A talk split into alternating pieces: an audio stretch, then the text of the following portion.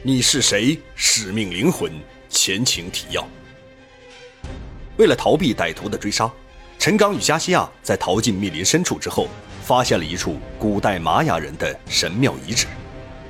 一番商量之后，二人决定爬上最高的一座神庙，来躲避夜晚丛林中的野兽袭击。来到神庙顶端，陈刚被神庙遗址的规模所震撼，二人找了一处避风的位置，并排躺了下来。在夜晚寒冷温度的侵袭下，陈刚与加西亚相拥在了一起。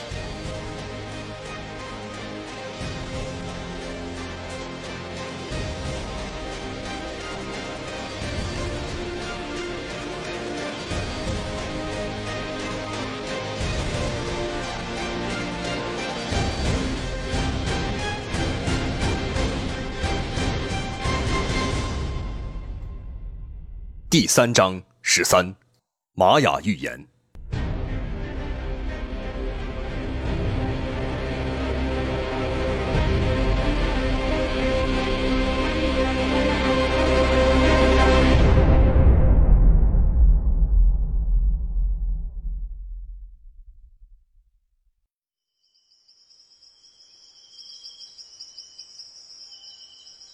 天色渐明的森林，像从魔鬼的手中挣脱了束缚一样，又重新恢复了生机。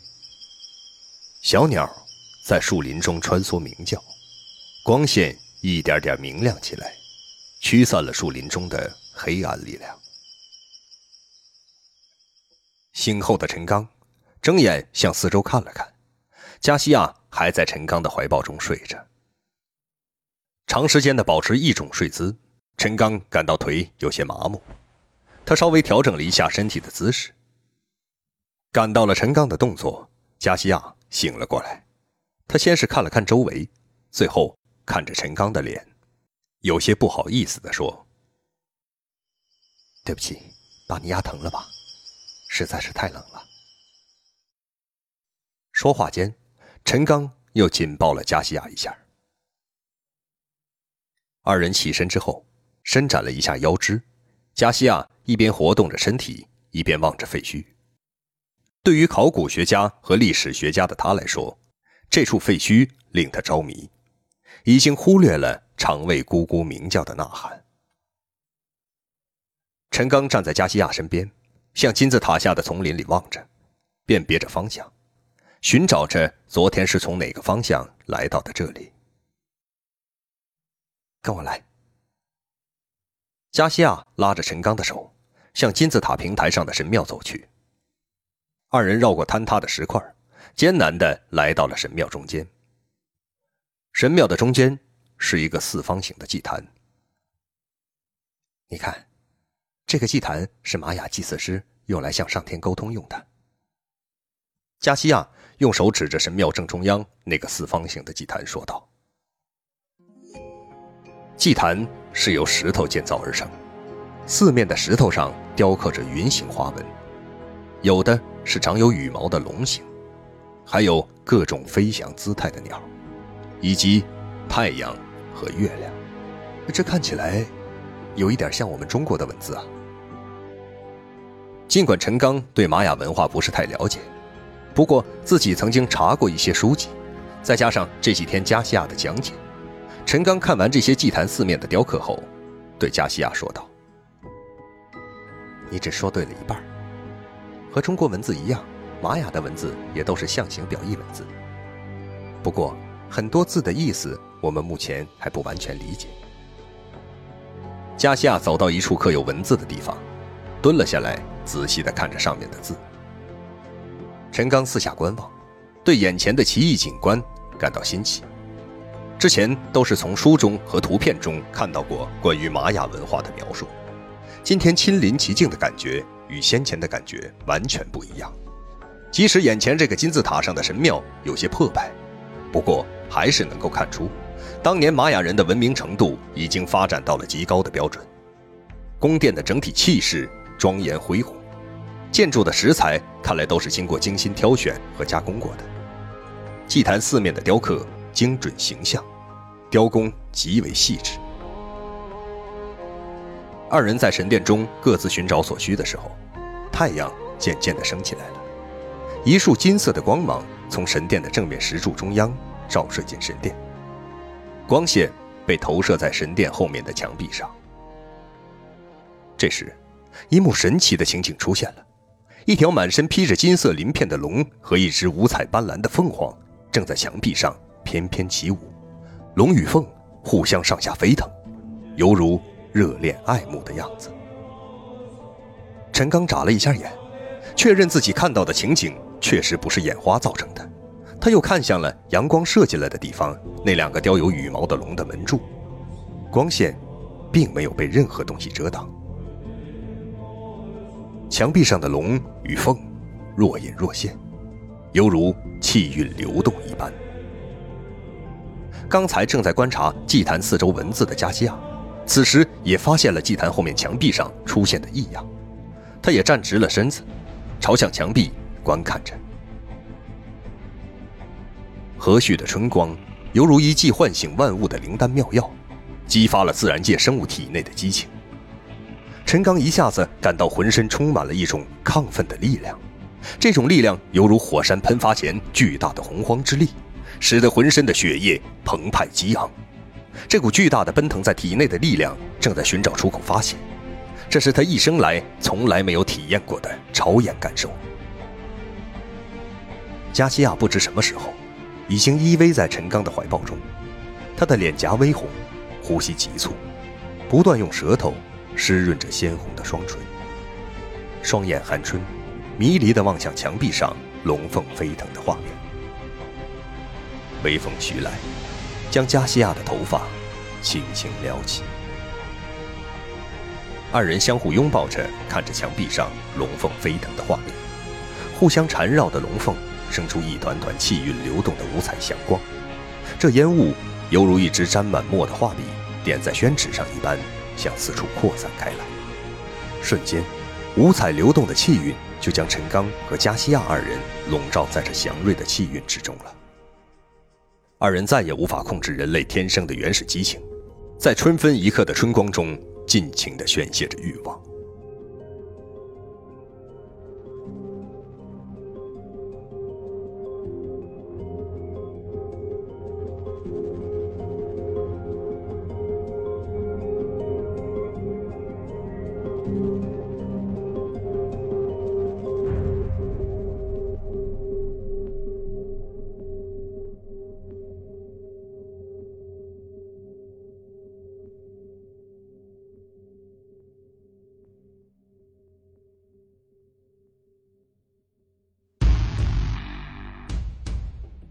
加西亚，你到底对我隐藏了什么秘密？如果我说，你就是那个命中注定会拯救我的人，你会怎么想？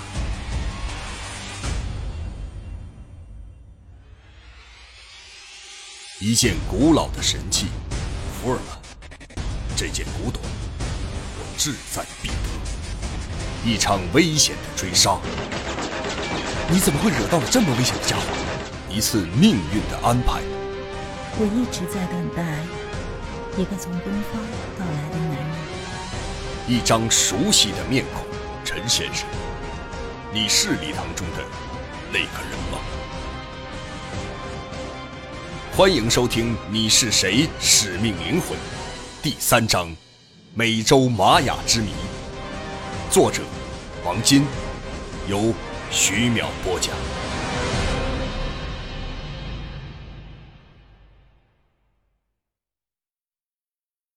大约十多分钟之后，二人的激情慢慢褪去，互相搂抱在一起。二人不约而同地看向墙壁的方向，之前的龙与凤飞腾的画面早已不见了踪影。激情过后的陈刚无意间低头看到地上有几点鲜红的血滴，他看着加西亚激情过后慢慢消去潮红的面颊。你你是？陈刚将想说的疑问用目光转向了地面，以询问的眼神代替了语言。加西亚微微扬起头，看着陈刚询问的目光，深情地用力点了点头，然后闭上了双眼。那个祭祀仪式上，你跳的那种舞蹈，好像是代表男女之欢吧？难道这个仪式必须是由处女来主持吗？不一定的。你看到的那个仪式，寓意是向上天祈求丰沛的雨水。还有，加西亚的话说到一半就羞红了脸，不再说下去了。正在聚精会神地听着加西亚描述的陈刚，好奇心更加被撩拨的想知道下文。他用双手将加西亚的肩膀抱住，把他拉到自己面前，用炙热的嘴狠狠地亲了加西亚一口，用亲昵的口吻说道：“这一切是神的安排吗？”“是的，在我被选为大祭司的时候，前任对我说了一个流传很久的神的寓言故事。当历史进入到第五个太阳纪的时候，人类将处于毁灭前期。二零一二世界毁灭不是过去了吗？”陈刚打断加西亚的话，问道：“二零一二只是一个新纪元的开始日，在开始日之后的某一段时间内，人类将面临毁灭的命运。最后一个玛雅的大祭司将要把那种能力，来自上天的神奇灵力传给另外一个人，那个人最终才会拯救世界。”“啊！”听到这里，陈刚感觉到惊讶。加西亚自己说他就是最后的大祭司，难道另外的那个人是自己吗？不过陈刚稍一思索就推翻了自己的这个判断，因为冥冥之中他感到总有一种力量驱使他寻找一个人。当他看到加西亚的时候，他知道这个女人就是他要找的人。从敦煌野窟中的壁画，他已经感觉到这个女人的存在了。不过从与加西亚的接触来看，丝毫没有感到加西亚身上有某种神奇的力量。目前为止，自己获得的所有神奇不可思议的力量，都是来自那个不曾谋面的灵狐。想到了灵狐，陈刚下意识地朝着加西亚做祭祀的时候，对着天空的一个方向看去。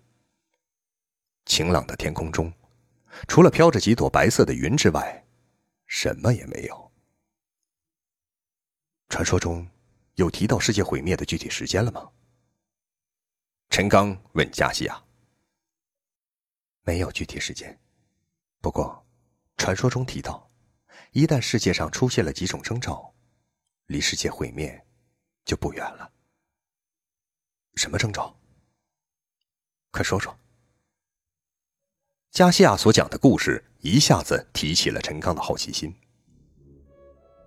人类将篡位政治者，摩天大楼广泛地出现在世界各地，人们将出卖自己的信仰给社会，时间将收缩，男女相互模仿对方的行为举止，互相吸引并公开炫耀，社会的贤良利用自己的知识和技能与金钱勾结出卖灵魂，道德只是用来包装的外衣，空气和水中出现恶臭难闻的气味。当这些现象都出现的时候，一个装扮成天使的恶魔将会站在一束蜘蛛网中，开始毁灭世界。加西亚的这番话令陈刚的头发几乎竖立了起来，他急切地插话说：“那你说的这些现象，很多已经出现了呀？难道世界已经开始进入毁灭模式了吗？最起码，那个扮演普罗米修斯盗取天火的，假装为了人类谋取福利的恶魔，并没有出现。我们也没有看到这个恶魔站在布满蜘蛛网的地方施展他的魔法呀。”也许加西亚说的只是一个传说或者象征而已。陈刚为自己这样较真儿感到有些好笑。人类已经相传无数次地球毁灭这样的故事了，至今地球和人类还活得好好的。陈刚想到这儿，对着加西亚笑了笑，好像加西亚也并没有将这个传说那么当真。这个长方形祭台是用来做什么的？陈刚指着破败的祭台轮廓问加西亚。玛雅人用鲜血和生命对上天祭祀，有时候抓到敌对部落的俘虏，就用他们的鲜血祈祷上天降福，有时候就用部族内的人的生命去祭天。太残忍了吧？是的，不过在那个年代，世界上很多民族都是这个样子。不过部族中那些被选中用于祭天的人，本身认为这是神圣的使命，很多就是大祭司的子女或贵族子弟中的一员。玛雅人并不认为死亡是什么恐怖的事情，反而认为死亡是一种接近神灵的最后归宿。